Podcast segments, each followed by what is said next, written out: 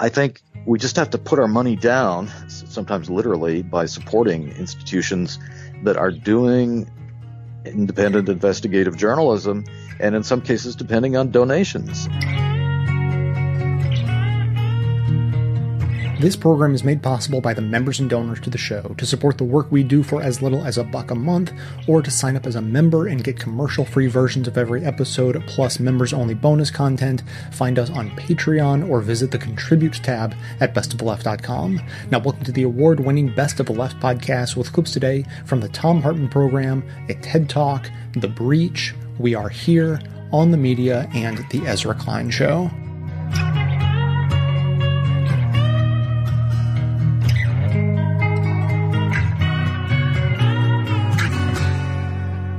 The nation has a new uh, a new issue out that is entirely themed around the media. Katrina, welcome back to the back to the program here. Thank you, Tom. Glad to um, have you with us. So tell tell us about the, the state of the media. What what is the, the broad analysis and the and the more detailed analysis that the nation is making? Well, let me just step back for a moment because Donald Trump released uh, sort of a blueprint, the shock and not not much all budget plan today, and my colleague John Nichols has a piece up at thenation.com about how the plans to ravage, savage, gut public broadcasting are really going to hurt Trump voters. I mean, we think about public media. You think of maybe Los Angeles, New York, but it's the rural communities in this country which rely. There's a financial lifeline to these stations and offering real news. So the nation's special issue is predicated on the fact that we are at a perilous moment uh, for the media. I mean, we have a president who's calling the media enemies of the people. We have structural challenges, newsrooms being hollowed out, FCC commissioner trying to undermine affordable broadband, green light media consolidation, uh, gut uh, media democracy uh, via the net neutrality provisions, and we got to do better wherever you are on the political spectrum. The nation issue argues we got to do better as a media covering President Donald Trump than we did candidate Donald Trump because your show, Tom, has spoken, you know, you've spoken eloquently about how Trump played the media like a Stradivarius, mm-hmm. saw media malpractice in the kind of unfiltered, you know, rah rah coverage of Trump as spectacle.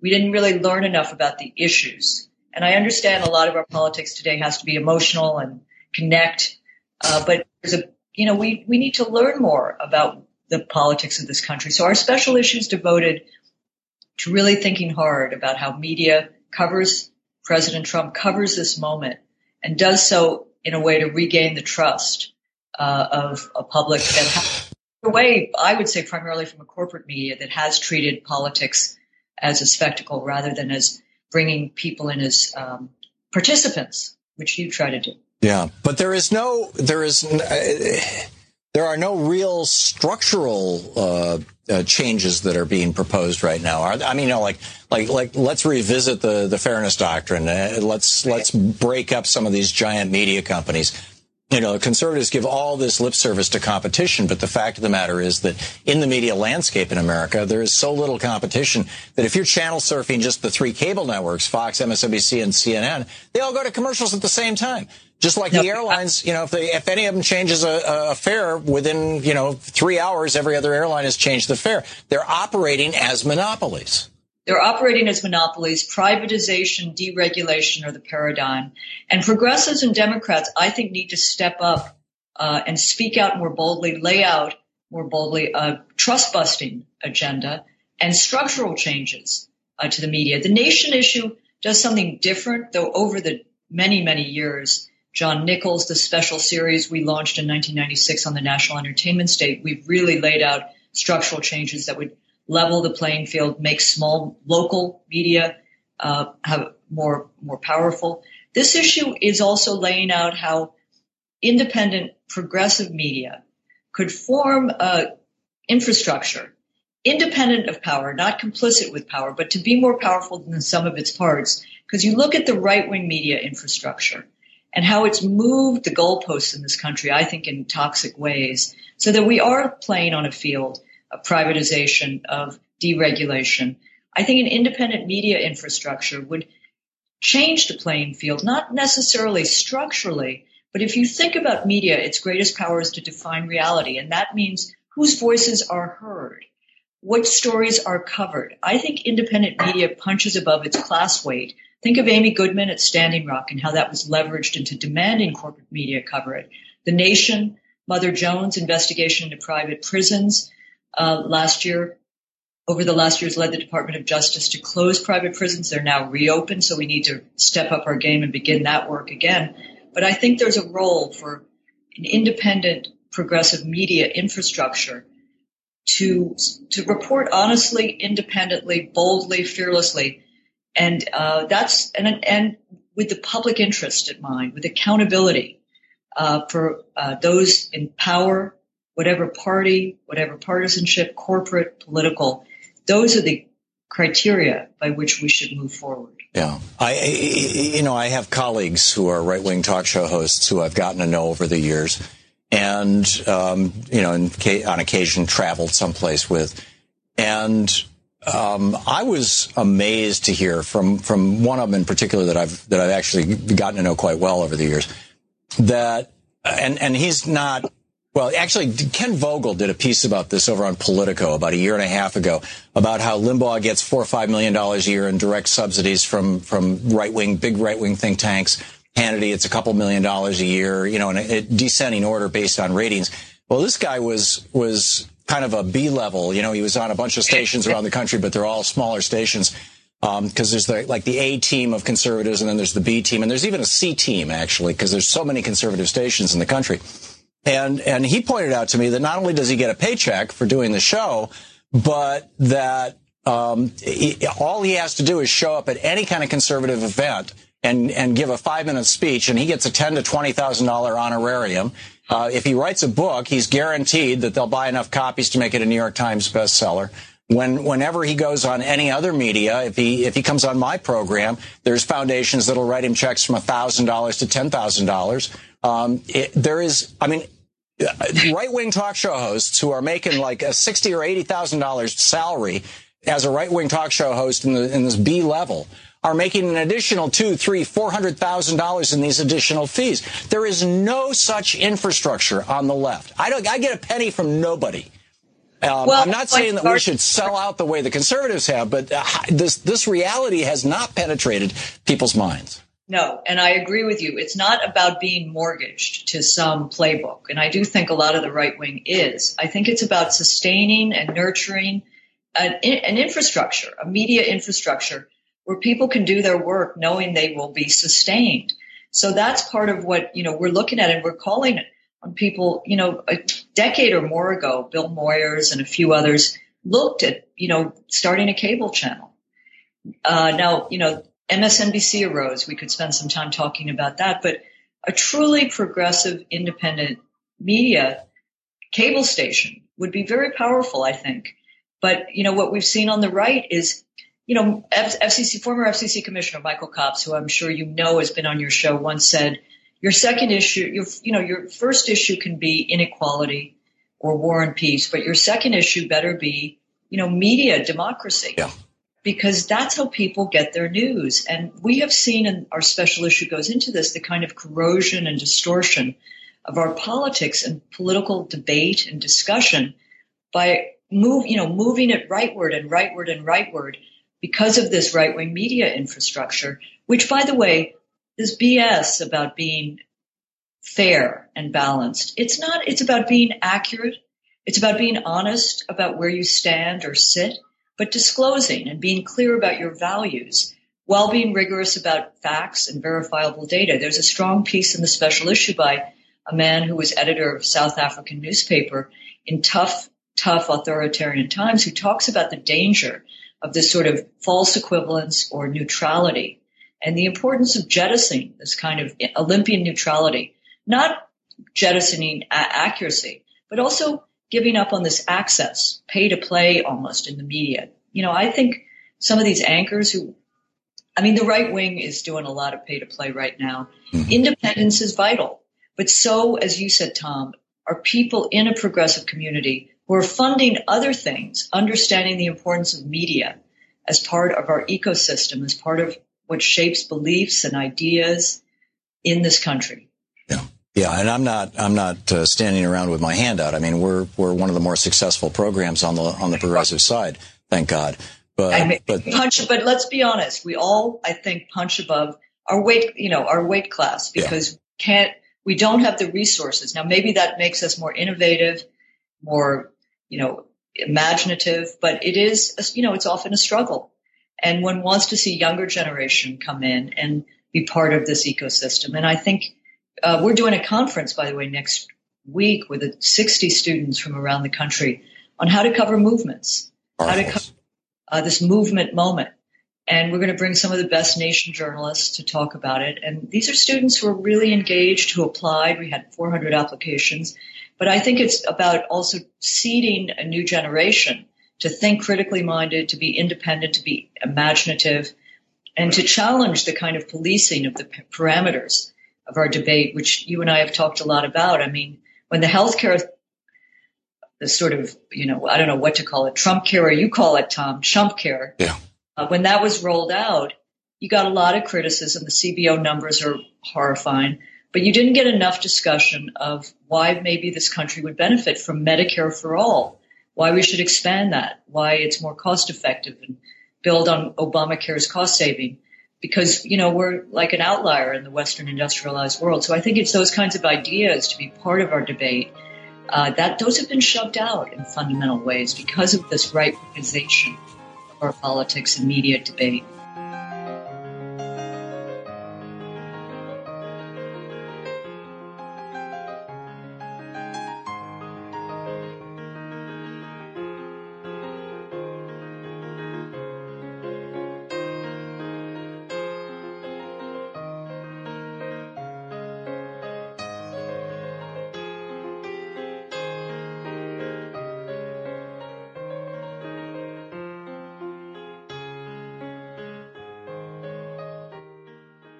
Five years ago, I had my dream job.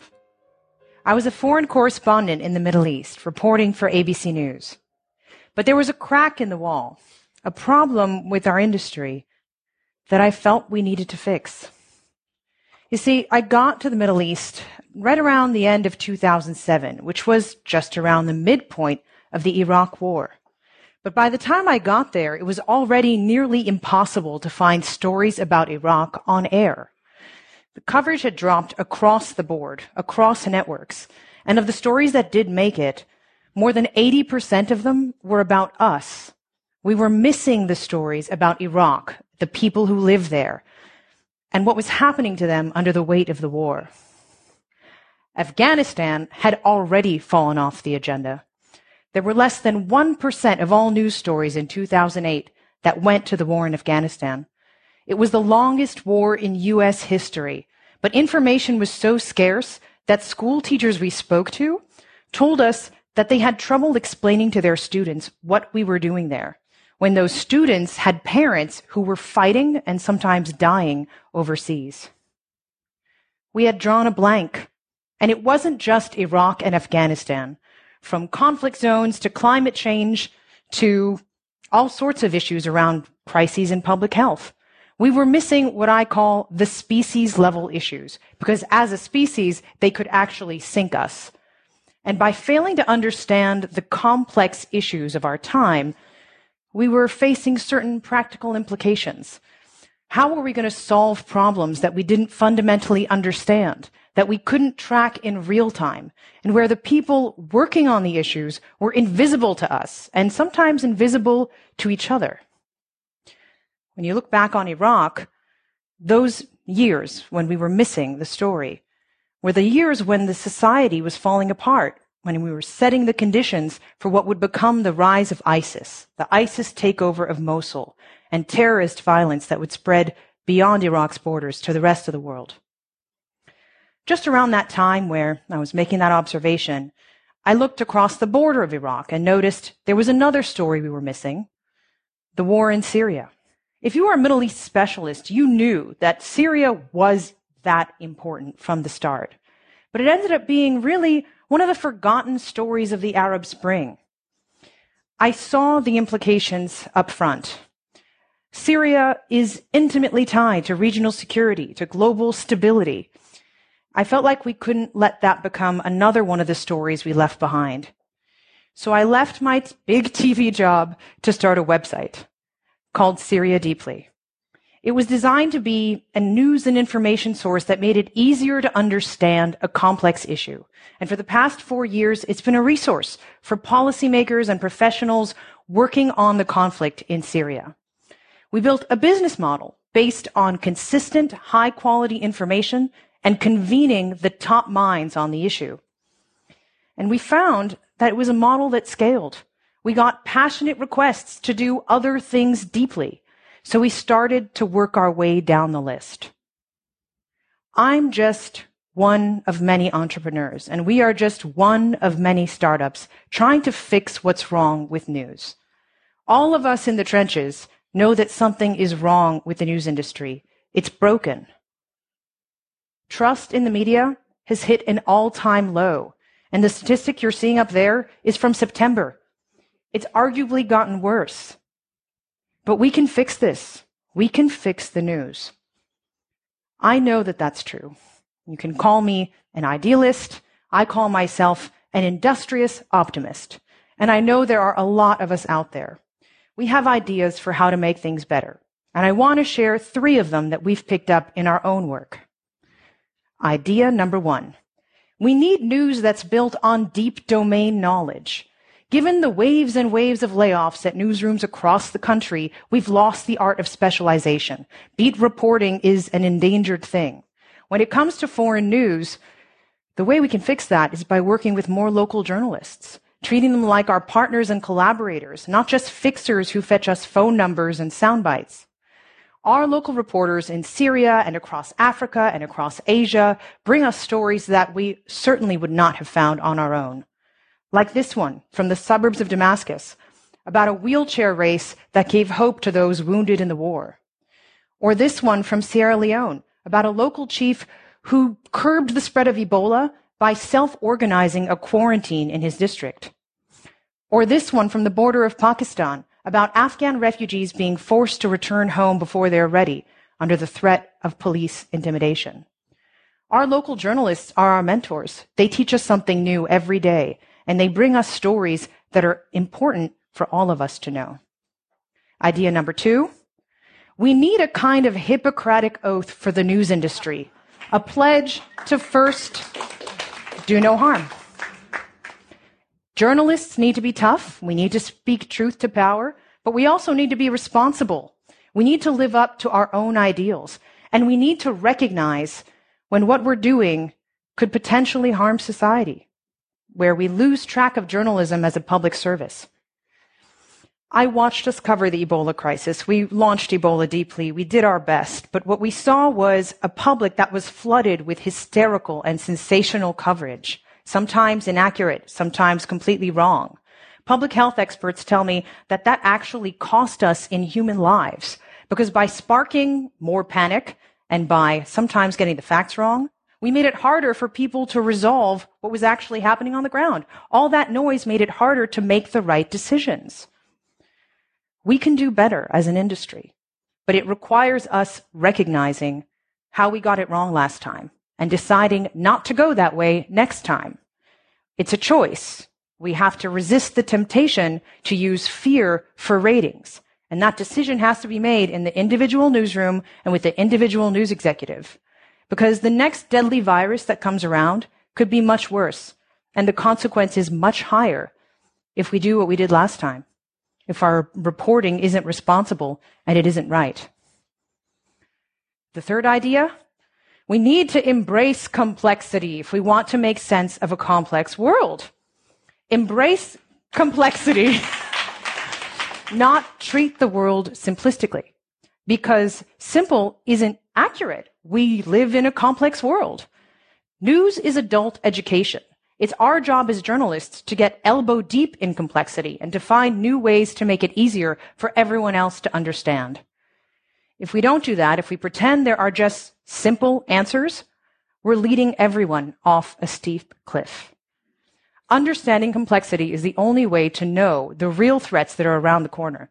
It's our responsibility to translate those threats and to help you understand what's real so you can be prepared and know what it takes to be ready for what comes next. I am an industrious optimist. I do believe we can fix what's broken. We all want to. There are great journalists out there doing great work. We just need new formats. I honestly believe this is a time of reawakening, reimagining what we can do. I believe we can fix what's broken. I know we can fix the news. I know it's worth trying. And I truly believe that in the end, we're going to get this right.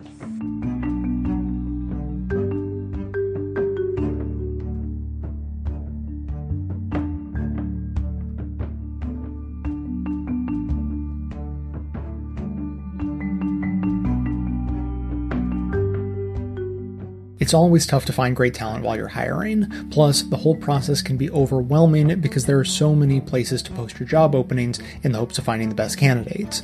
Thankfully, you can take all the questions out of it with ZipRecruiter, where you can post your job to 100 plus job sites with just one click. Then, their powerful technology efficiently matches the right people to your job better than anyone else. That's what makes them different. Unlike other job sites, ZipRecruiter doesn't depend on candidates finding you it finds them.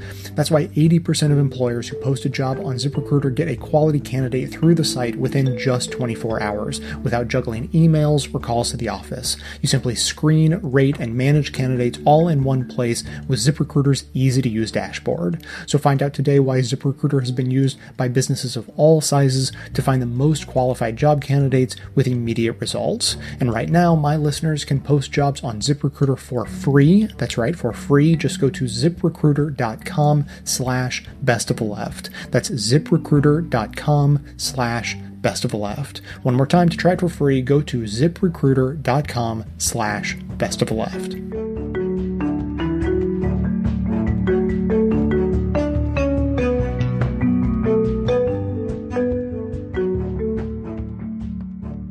It's become almost a truism that Trump's dealings with the media are Nixonian. What do people mean by that? Right. Uh, Richard Nixon was really the first modern American politician to frame the uh, the, the press as, uh, in Trump's terms, an enemy of the people. You know, he didn't use those terms uh, publicly. Privately, of course, he uh, did even worse, but he might as well have, right? And the idea that well, this is how his his vice president put it in a, a very famous speech in 1969. That that's kind of a difference between uh, Trump and Nixon. Nixon kind of sent out surrogates to do the really nasty stuff publicly.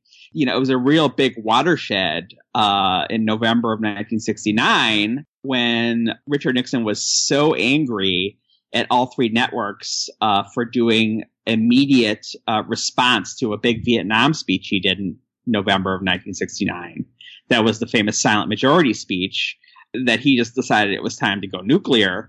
And it was actually Pat Buchanan's idea to send out Spiro Agnew, who was this vice president who really had no public profile whatsoever until this point. But he gave this speech that, that basically got covered live. Uh, he guilted the, the, the White House guilted all three networks into covering it live, right? Mm-hmm. So using that sort of manipulation uh, of the press in order to attack the press. And uh, he criticized, and I'm quoting here, uh, a small band of network commentators and self-appointed analysts, the majority of whom expressed in one way or another their hostility to what he had to say. It was obvious that their minds were made up in advance, which of course wasn't obvious. Now I want to make myself pers- perfectly clear. I'm not asking for government censorship or any other kind of censorship. I'm asking whether a form of censorship already exists when the news that 40 million Americans receive each night is determined by a handful of men responsible only to their corporate employers and is filtered through a handful of commentators who admit to their own set of biases. So this was, you know, kind of brewing for a long time. You know, the coverage of the riots at the Democratic convention the previous summer, you know, were crit- criticized in, in, much the same terms. But wasn't that a clever formulation, right? That it's the there's media- certainly a grain of truth in it that there really right. is a corporate elite and it is very cozy with power brokers. Right, and you know, this is uh, again the the big difference between uh, how the Nixon White House did things and the Trump White House did things was the Nixon White House was able to frame things that just got so much more leverage uh, from this kind of anger. But with Richard Nixon, of course, it goes uh, back quite a bit further than that. He was always angry that so this so-called media elite sided with uh, Alger Hiss, right, who was the very distinguished State Department official who uh, was accused of being a communist in the 1940s.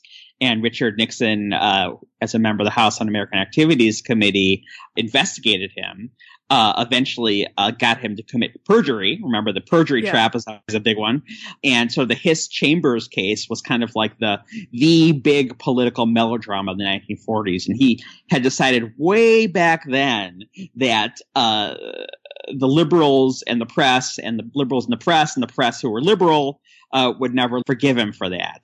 And you know, even though you know he in a lot of ways throughout his career was uh, a media darling uh, certainly uh, in the pages of the Los Angeles Times, which was a very powerful newspaper in Southern California where he came up.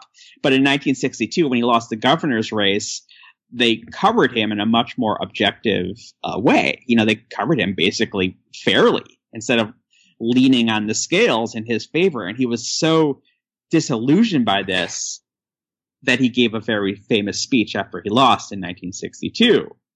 Uh, he was drunk. he had just, you know, lost the governor's race two years after losing the presidential race. And his press secretary begged him to go down and at least give some kind of concession statement, which is supposed to be gracious. But instead, he very famously said, you won't have Nixon to kick around anymore because, gentlemen, this is my last press conference. Uh, I hope the press recognize that they have a right and responsibility if they're against the candidate, give him the shaft, which was very foul stuff for the time. But also recognize if they give him the shaft, put one lonely reporter on the campaign who will report what the candidate says now and then.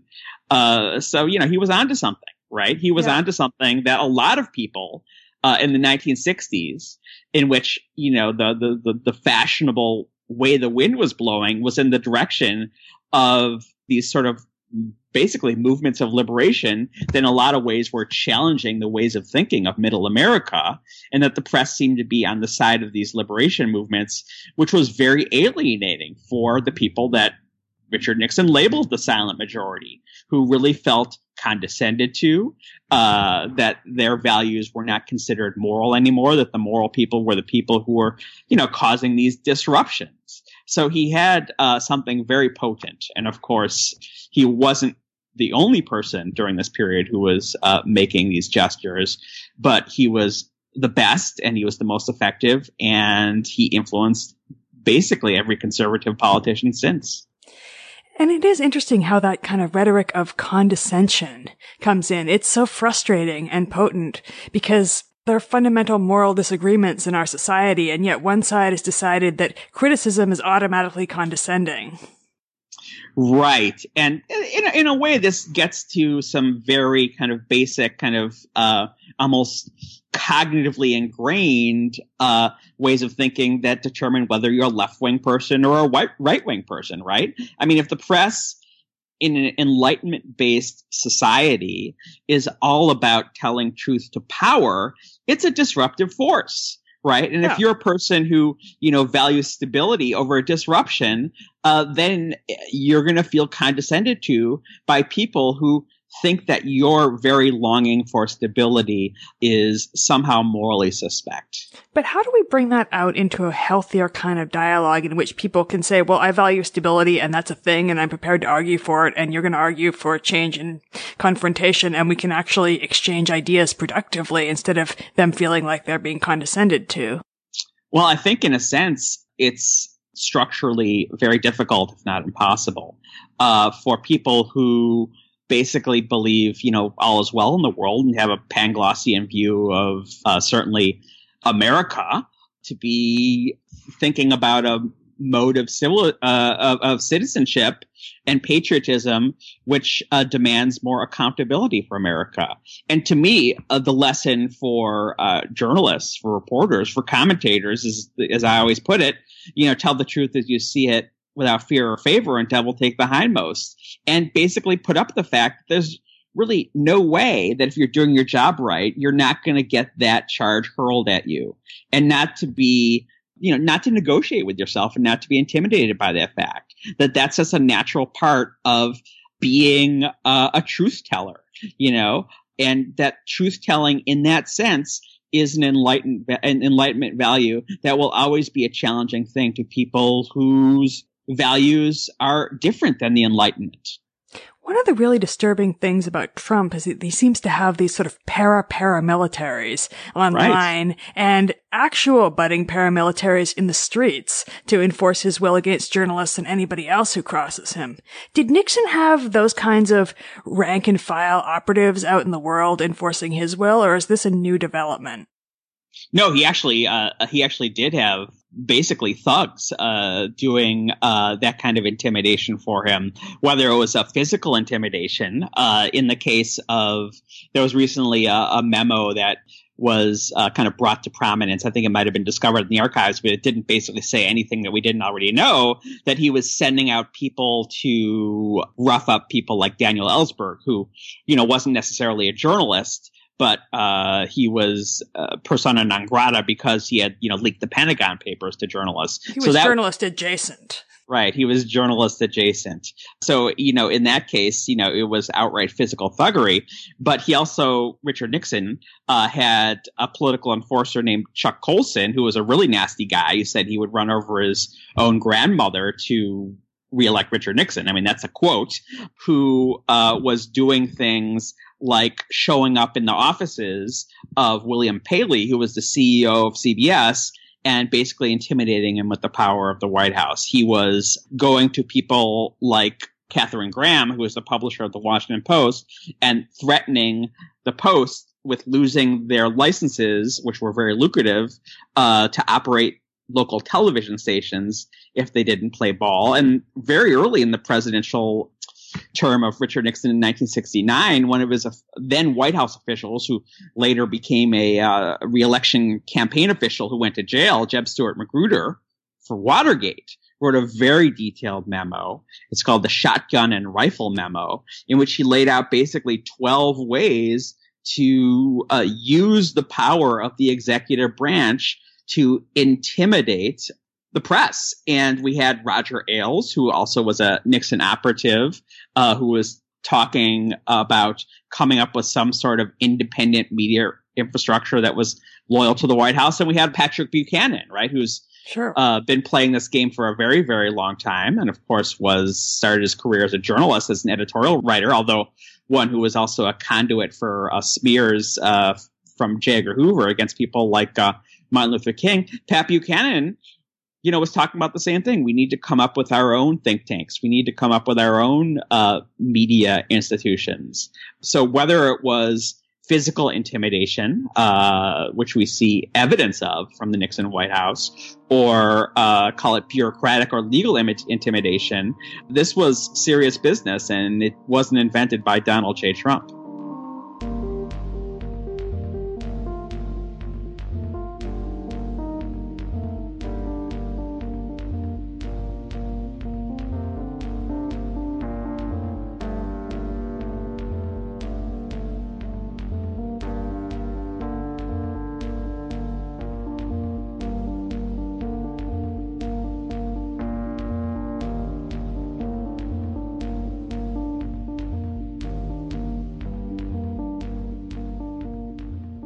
Something that uh, Bernie said repeatedly when he was uh, running in the primary about our media was that the American media tends to deal with politics in one of two frames.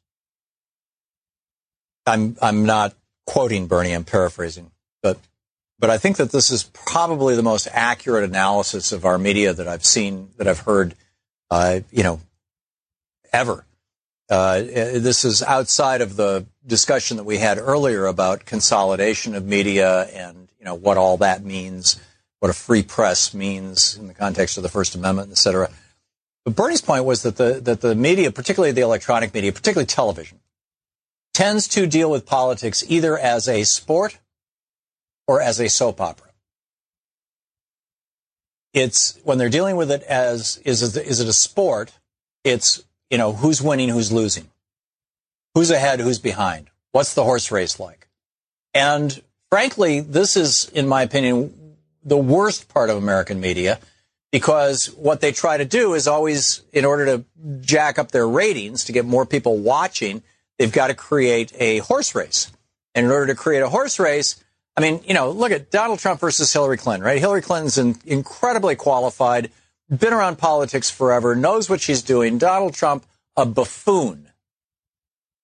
How could that be an even match? Well, it was an even match because of $2 billion worth of free television publicity by the networks given to Donald Trump to try to create a horse race so that everybody would be watching TV right up to the very end.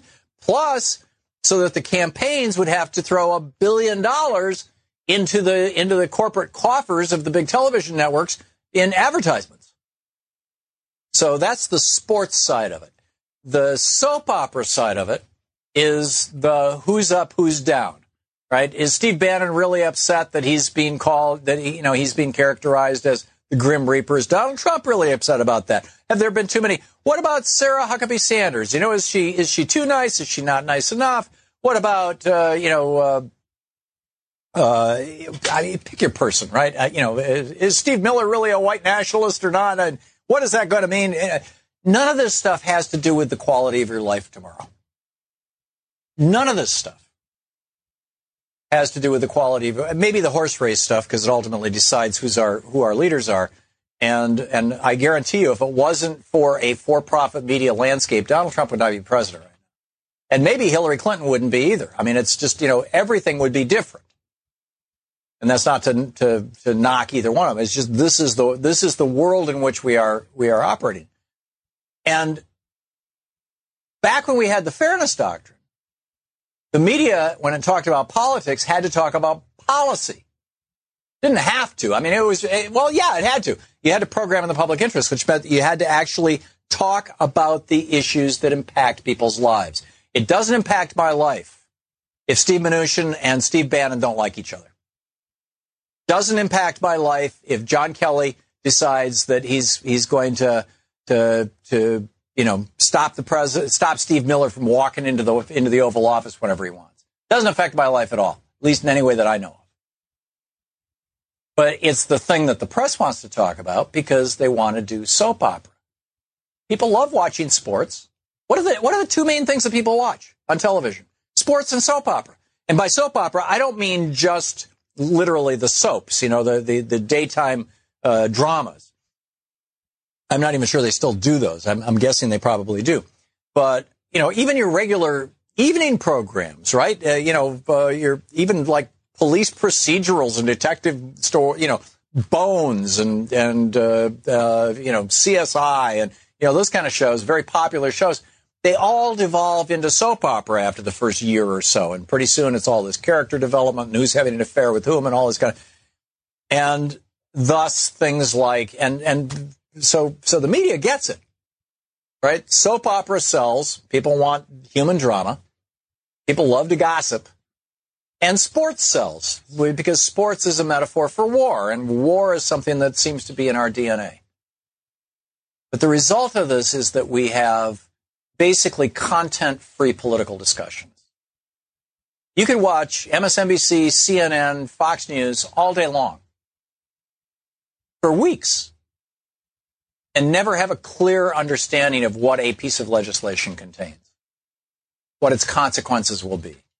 I mean, occasionally you get somewhat of a larger picture. We did this with healthcare just a few few weeks ago, but even then, who the real players are, what's going on, what the agendas are, who's financing what and why, how it's going to play out, what the consequences of this public policy will be, very, very rarely discussed. And and that's a that's a serious problem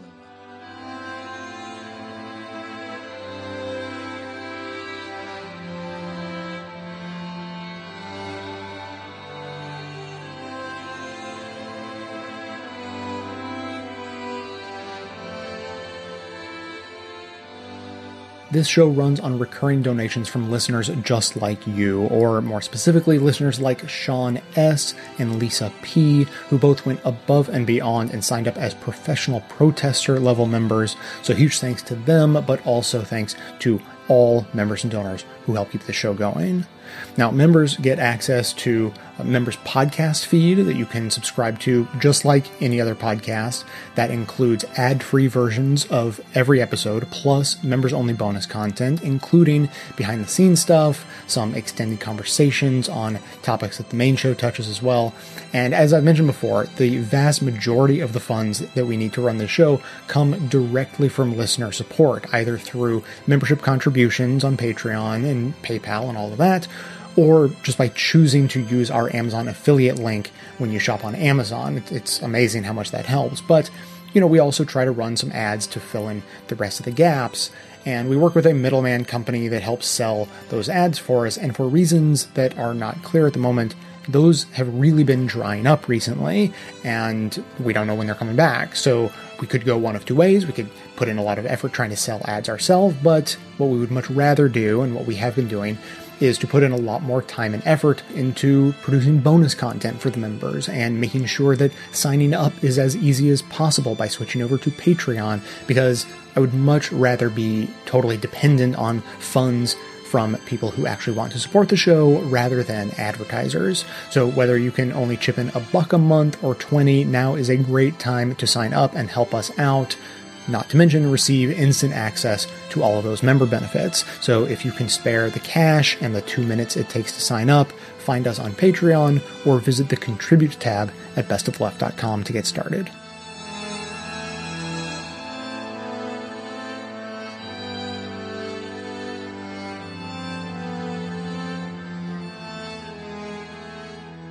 critique and the criticism of mainstream media is not is is really at the monolith of the mainstream me- the media itself, not necessarily directed toward the people inside of it. Correct? I mean, because correct.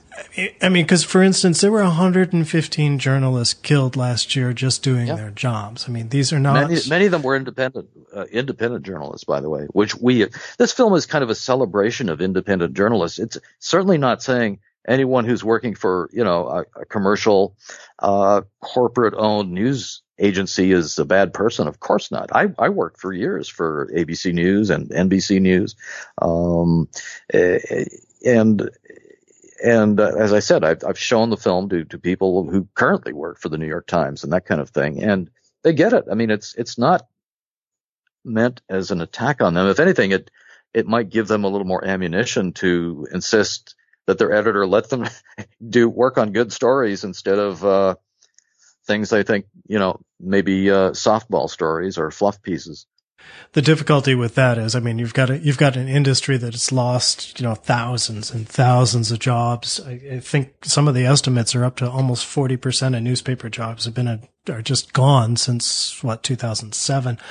Um, only slightly offset by the the rise in in, in digital only uh, journalism. But even still, it, mm. this is this is an industry um, in in serious serious decline, and most of the people who have been eliminated from from news organizations have been the people who are the most highly paid and you know the people who've put in 20 years yeah. who take who take all of that experience and knowledge institutional knowledge with them when they go and they're replaced yeah. by, you know, journalism grads students who, yeah. you know, who are all very well intentioned, but, you know, all, all, very green and don't have the experience. Um, and then add on top mm-hmm. of that the, the pressures of the, you know, that, that, that digital puts upon reporters and they're doing basically two, two and a half times what a reporter used to do. Oh, I know. And investigative journalism, which as we all know, is, is the most time and money intensive because time is money. And uh, the long term investigative projects, which some newspapers used to do, uh, those are some of the first positions to go with cost cutting. You know, because they just can't afford to do that kind of journalism. In they in just their, don't make any money. Yeah, yeah. But again, by by not, you know, the bottom line is what, what should journalists and what should journalism be doing? You know, um, one of the things it should be doing is investigating governments because people need to know what their governments are doing. And they need journalists to to tell them that because they the public doesn't have the time to you know everybody can't go down with a notebook and start digging into records and files and and uh, following money trails and uh, you know investigating and reporting critically on on what their governments are doing at at all levels you know local state provincial federal. Um, so yeah what's the answer? I mean it, we need that kind of journalism. That's the only thing i know.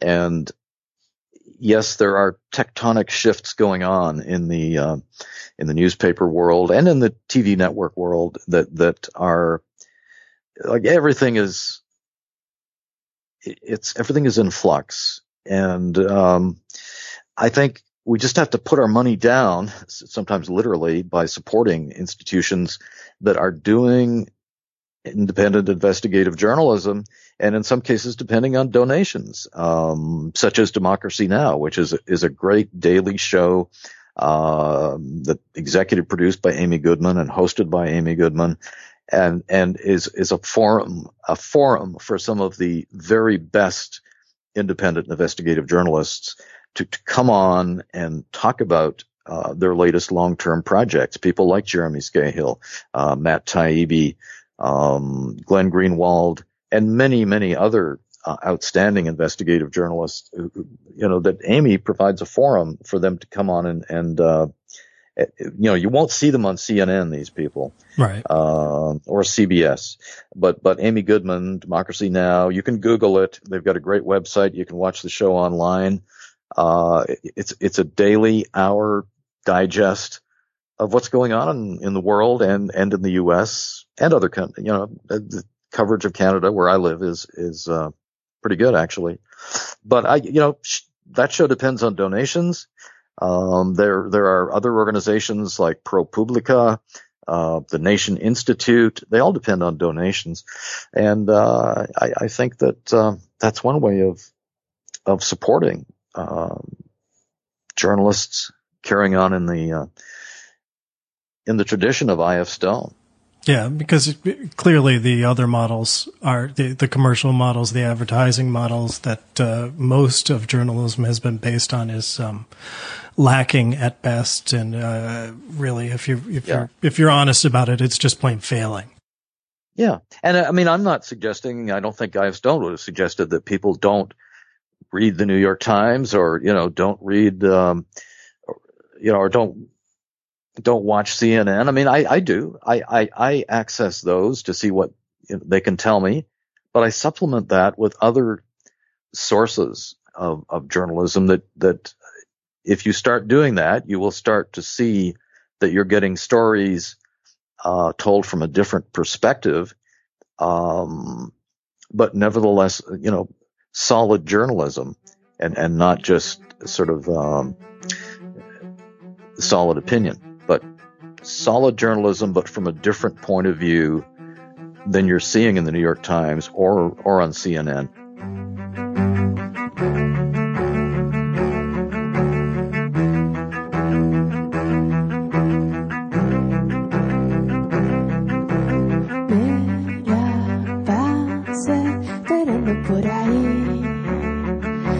esperando para ir, pero a dónde no sé cómo saber a dónde ir, qué camino elegir.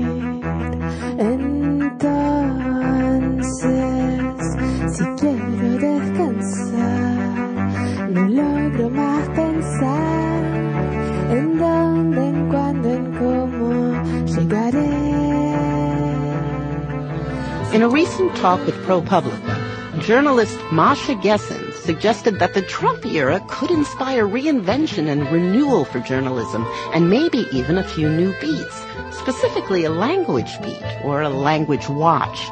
It's advice that's in keeping with Gessen's study of autocracies like Russia, and in line with her widely shared piece for the New York Review of Books Autocracy Rules for Survival, in which she warns that there will be an impulse to normalize, causing coverage and thinking to drift in a Trumpian direction. She saw that drift firsthand when she returned to post-Soviet Russia after years of working in the U.S. it was almost a physical sensation how constraining the Russian language was because so much of it had been abused and so we couldn't use the language.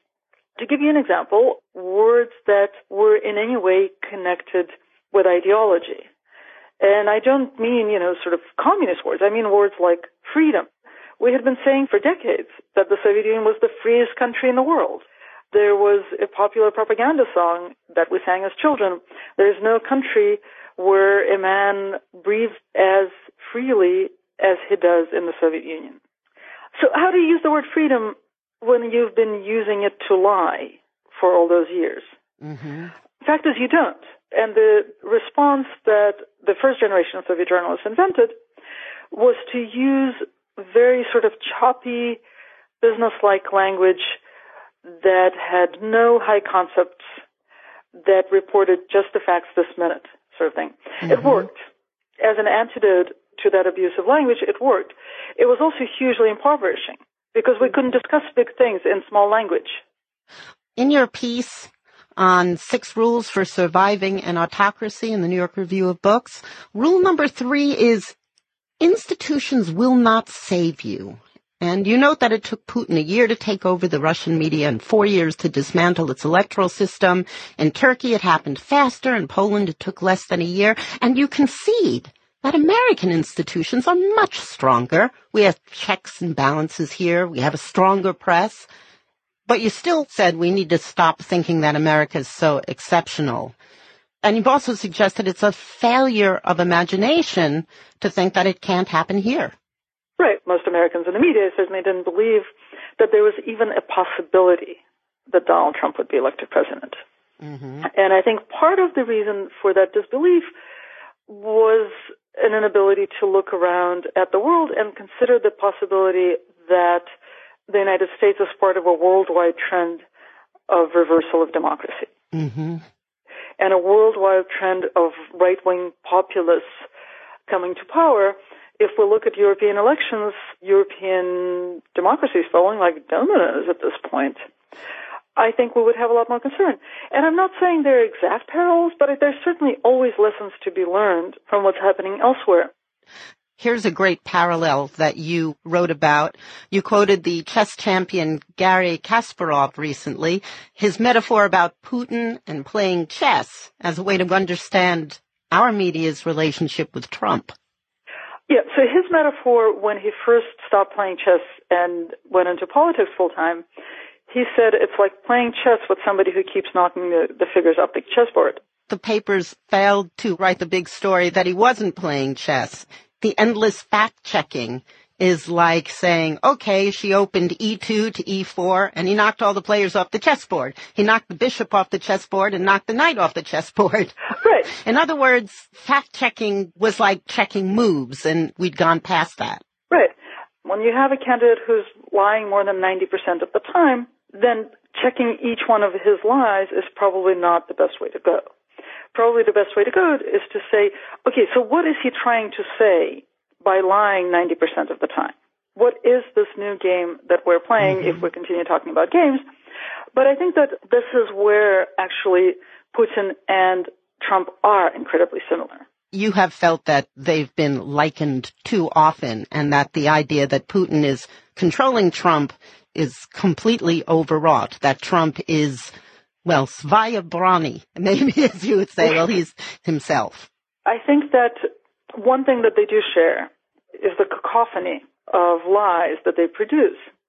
And I think that the larger message there is I claim the right to say whatever the hell I please. That's a really important thing to understand. That the lying is the point. Not in the sense that Trump really wants you to believe that millions of people voted illegally. The point is I will say whatever the hell I want, and that is also a component of my power. But you still want the media call them out, right? I mean, you did take some comfort, for instance, in the New York Times' willingness to call a lie a lie. The headline that comes to mind is Donald Trump clung to birther lie for years and still isn't apologetic. I mean, that's not a Trumpian direction. That's a new tack altogether. Oh, absolutely. No, I, I completely agree with that. I don't mean don't call him out on his lies. I mean, tell the bigger story. So that headline is brilliant because it points to the bigger story of his being consistent in lying. The attack in the normalization tendencies to say, oh, you know, all of that stuff that he said was just campaign rhetoric, it's hyperbole, and now he's going to become a normal politician, which is, you know, wishful thinking, simple and clear. We have to believe the autocrat. Let me just say that that was your first rule of surviving autocracy. Believe the autocrat. So the question then is, well, how do you believe him if he keeps contradicting himself? When he takes so many positions on every issue depending on his audience. So two things. One is that his constant contradictions are a message in itself. And that message is part of my power lies in my ability to control reality. Once we understand that, we have to believe that no, he's not going to become a normal politician.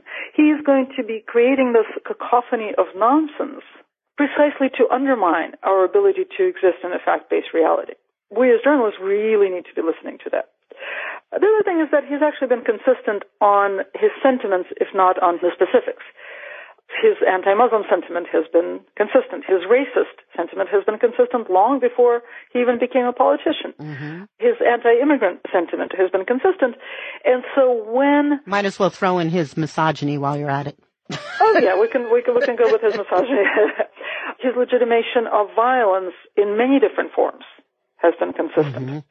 So there isn't much point in focusing on whether the wall is going to be all brick and mortar or partly chicken wire. Whether it's a metaphoric wall or a physical wall doesn't matter. What matters is that we're entering an era of a new level of animosity and hatred toward immigrants in this country as you told ProPublica in an interview, we have to figure out how to tell the truth and not just report the facts. Right, and that's a huge question. I was just reading Marty Baron's, the editor of the Washington Post, speech when he was receiving the Christopher Hitchens Award. He said, well, everybody is asking, what do we do now? And the answer is simple, just do our jobs, and our job is to tell the truth as near as it can be ascertained. I was really disappointed because I thought it was glib because what I really would have wanted him to do is focus on the gap between facts and truth. We have to figure that out. We have to figure out sort of its size and its shape and how it keeps changing and how we bridge that gap. And just saying, you know, let's just do our job doesn't really go there.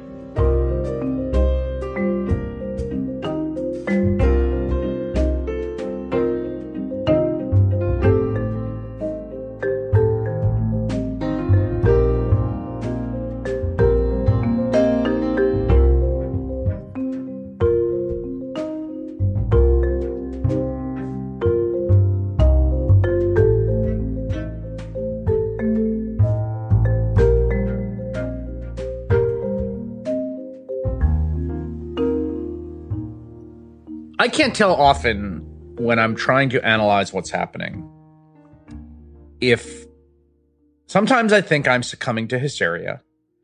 Sometimes I think that, you know, there is merit to the kind of anti anti Trump critique that the press has sort of lost its minds and the chattering classes have lost their minds about this guy and and there are times when some small story blows up that later turns out not to be entirely true that you know feels like a point on the side of that framework. I don't think that framework is the correct one for interpreting this era, but there are moments where I, I, I question whether there's more truth to it than I'm willing to let on. I also sometimes I oscillate between feeling that and feeling that I'm doing the opposite, that I'm sleepwalking through an absolute constant catastrophe and crisis that my instinct for just psychological self preservation wills me into seeing as everything is going to be okay when it's not. And I, I, I spend all my time basically oscillating across that spectrum of belief about what we're experiencing, particularly when we're talking about nuclear diplomacy. Right. There's some, there's some, you know, bell curve of risk here where where we are in the range of it or how I feel about where we're on the range sort of changes from day to day based both on his behavior and my own kind of mood, I guess. Let me offer a, a framework I'm toying with on the media side of this. I think the media goes too far on being offended by Donald Trump and does not go far enough on appreciating the tail risk danger of Donald Trump. That is, a, I think that is a great, a great formulation. I, think I, that's quite true. I think a lot of people, it's fair to look at the media, and the media is real willing to be angry about stuff he does, to to take his tweets in the worst way you can, to um, hear you know things he's saying that are a joke, but not treat them really as a joke, treat them as more seriously than he meant them.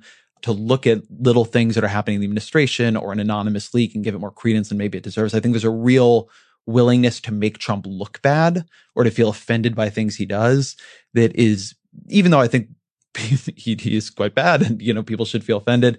I do think that the outrage meters are always turned up to 11 and so people give credence to things they shouldn't always give credence to or don't look for a generous interpretation when sometimes there is one.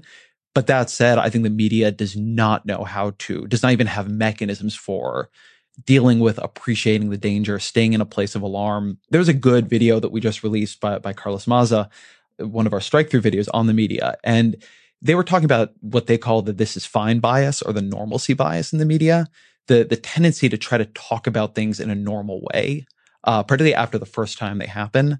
And this is, I think, an, an overwhelming bias. And so when you get into like day five of Trump tweeting with North Korea, you turn on Wolf Blitzer, and if you keep the sound off, it just everything seems normal. He could be talking about anything and I don't think right. And I, yeah. I mean, to, to, to as someone who you know has a similar job to Wolf Blitzer, and, and in some ways not, not uh, to sort of defend him, it's like I think that's probably true of me too. I and mean, I think it's true of me, by the way. I'm not. I didn't I mean, mean I, to. I, no, no. I just that. think like part of it is that like it's it's. it's like the spinal tap thing, right? It's like it's like well, this goes to eleven. Like the the we are all playing with speakers that only go to ten. So you go to ten, and then everyone's ears adjust and you, there's no 11 so it's like you come out and you say he's tweeting about war with north korea. He's tweeting about possible nuclear war.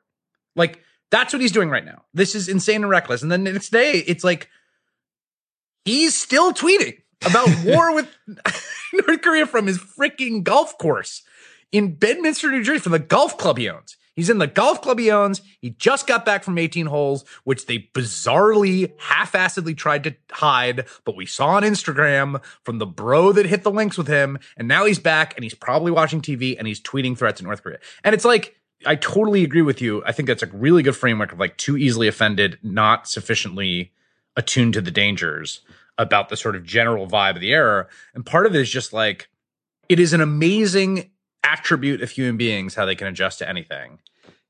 Uh, it's something that always strikes me reading any chronicle of different ages in history or particularly war reporting. The things that people are able to accommodate themselves to are remarkable. And in some ways, it's the great superpower of human beings. I mean, this is the, the species that can live everywhere on the freaking planet from like the blazing equator to like the the tundra of Siberia. You know, this is these are these are people that like managed to settle the South Pacific with islands thousands of miles from each other. And the superpower is you could just like acclimate to anything and that it's just a deep part of our human nature that we're fighting against it's not even just like an institutional bias in the news it's just like that's the way humans are like you just you adjust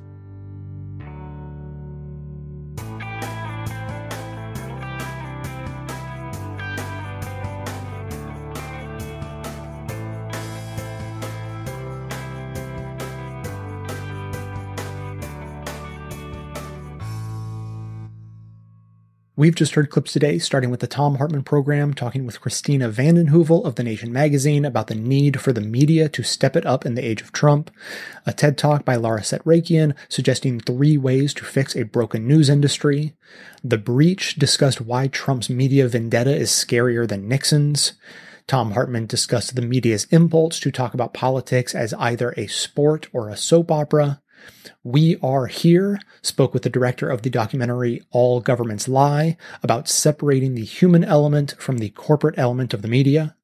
On the Media talked with Russian expert Masha Gessen about the impulse to normalize that which is profoundly abnormal. And finally, we just heard Chris Hayes on the Ezra Klein show admitting to his own natural tendency to normalize our circumstances. You can find links to each of these segments in the show notes for easy reference and sharing. And now we'll hear from you. Hi, Jay. This is Dallas from Jacksonville, Florida. Uh, you haven't had an episode on gun violence yet about uh, what went on in Vegas. What'll be last night? I'm making this call on Monday night. I just wanted to give some fighting words for progressives out there. The conservatives and Republicans, I do not use those terms interchangeably, though you may, are going to say, just like they always say, that this is not the time to talk about gun violence. This is not the time to talk about gun control. Now, they said the same thing after Sandy Hook. They said the same thing after Aurora. They said the same thing after Fort Hood, and they're going to say it after this. So, what I want, the message I want to leave to progressives and Democrats and the left in general is that when they say that, you need to shout them down. You need to ask, just as we asked all those other times, despite the horrible nature of the fact that we have to do this every time this happens. No matter how difficult it is, we have to keep fighting. Because if we do not, then the then nothing will happen. The only thing, and this is something that gets said all the time, the only thing that is required for evil to succeed is for good men to do nothing. Well, we must not be silent in the aftermath of this tragedy. We must not listen when the right says that we, oh, this is not the right time to talk about gun control and gun violence. If not now, when? What will it take? It may not be the popular stance, but just like we've been holding our representatives accountable for standing up for Medicare for all and other strong progressive causes, we can't give up the fight on gun control just because the right wants us to. Thanks for doing everything you do, Jay. Have a good one, and keep fighting, everybody.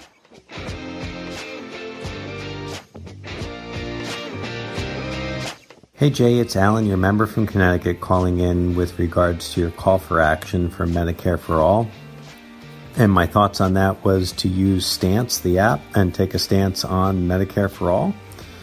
Considering the recent events in Las Vegas, however, I think I'm going to push that back a week and make a stance on gun control this week.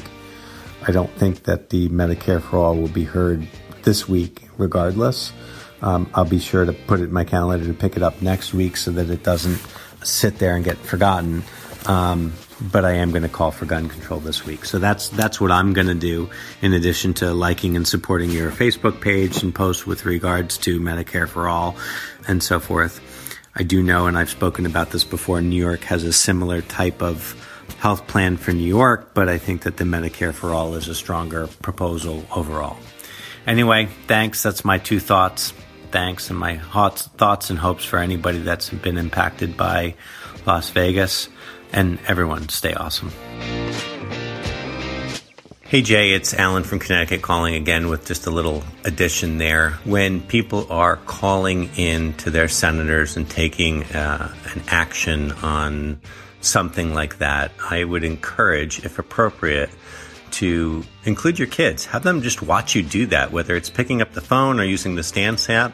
Have them see the action you're taking, especially when you have something like what's happening now in Vegas. If you're calling your senators about gun control, it's helpful to them to see that action and that you are doing something and taking something. It brings some comfort to them. It gives them some hope as well as it does it for you as well.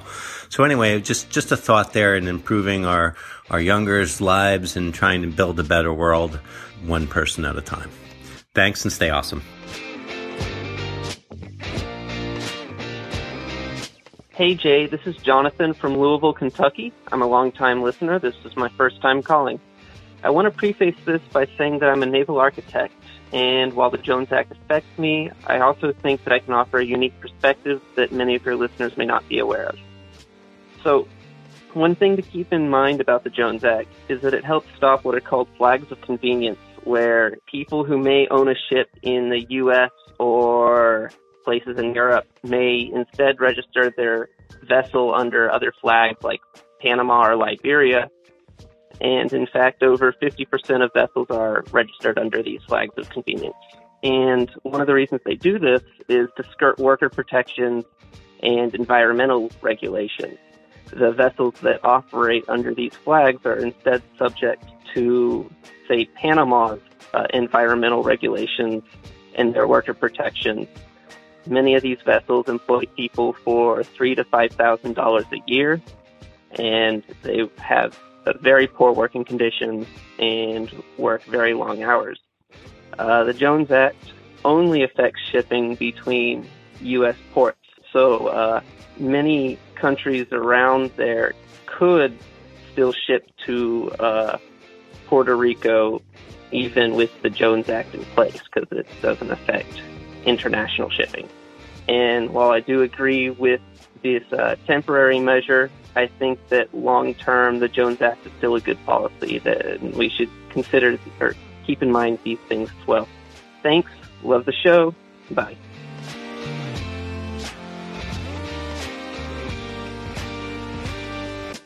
Thanks for listening, everyone. Thanks to the volunteers who help gather clips to make this show possible. Thanks to Amanda Hoffman for all of her work on our social media outlets and activism segments. And thanks to all those who called into the voicemail line. If you'd like to leave a comment or question of your own to be played on the show, simply record a message at 202-999-3991. Now, first, a quick response to the listener Dallas, who we just heard from. He said that, you know, it may not be the popular position to be in favor of gun control. That's not actually true. Uh, gun control actually is the popular stance by a long shot. I think even Republican gun owners favor some degree of common sense gun control law. And so don't shy away from suggesting gun control because chances are whoever you're talking to, if they don't work for the NRA or a gun manufacturer, they're probably going to agree with you at least to some extent. And secondly, I, this is my comment on today's topic, and but it's sort of a short one. It's just this to suggest that you start paying for things. Whether you had the internet introduced to you later in your life or whether you've grown up with it and you can't remember a time before it, the vast majority of things on, on the internet and that the internet provide, whether it be just a, you know, a website or an app for your phone, so much of it is free that we've begun to think that things are supposed to be free. And that's not actually how it works. And as we heard in today's show, when you try to make things free and just supplement them purely with advertising, it breaks down terribly in a lot of different ways. Some of them predictable, some unpredictable. So my suggestion is for so many reasons, start paying for things, whether it be your email so that you're actually receiving a service and you're a customer of that service rather than you being a product that the email uses to serve ads to. That means you're not the customer. You're the product being sold ads so that you can then go buy stuff.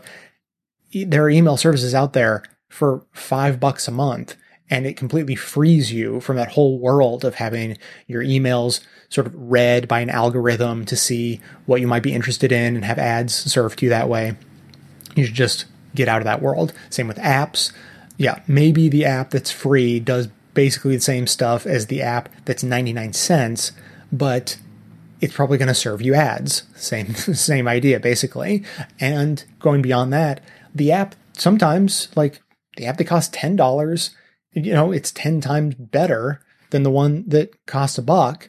And making it 10 times better costs money. You know, those are developers who are trying to make a really high quality product. And so maybe you would really be better off buying the quality that you want in your products. And then the last thing is media. I mean, that, that's what today's show is all about and what got me thinking down this road. It's time to start paying for media.